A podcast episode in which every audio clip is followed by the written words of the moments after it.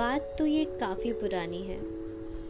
सुनाना आज आपको मेरी एक कहानी है। हम फेसबुक पर मिले थे। बात करते करते कब वो अनजान से जान बन गए, पता ही नहीं चला। हमने डिसाइड किया कि चलो अब फाइनली मिलते हैं।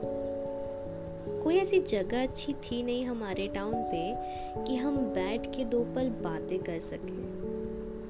और जज भी ना हो। तो हमारा बेस्ट ऑप्शन था मॉल मैं ये पहली बार कर रही थी। एक ऐसे इंसान से मिलने जा रही थी जिससे बातें तो काफ़ी की थी, काफ़ी जाग के रातें।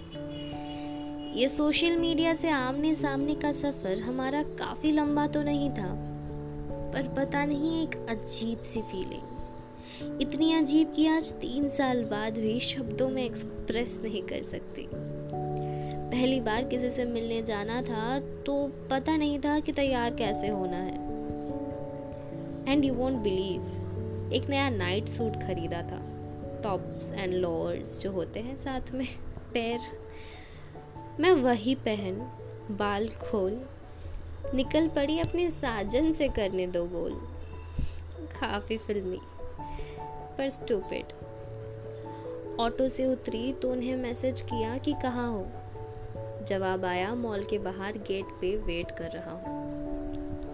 दिल की धड़कनों ने मानो आवाज़ दी कि अब तो सुन रही हो ना। पर हिम्मत जुटाई और चलना शुरू किया। तब मैसेज आया उनका कि मैंने आपको देख लिया। सब मानो रुक सा गया था और मैं अपनी नज़रों को साथ लिए उनकी झलक के लिए इधर उधर देखने लगी। जैसे ही नज़रें सामने सड़क के उस पार रुकी, ऐसा लगा मानो उन्हें अपनी मंजिल मिल गई। Black oversize T shirt में थे वो। लग रहा था डांस क्लासेस से आए हैं। हम दोनों सड़क के अलग अलग किनारों पे मानो ठहर से गए थे। वो पाँच से दस सेकंड जो एक दूसरे को पहली बार देख के हम मुस्काए। मानो हमें पता चल ही गया था कि अब शुरू होने वाला है एक नया अध्याय।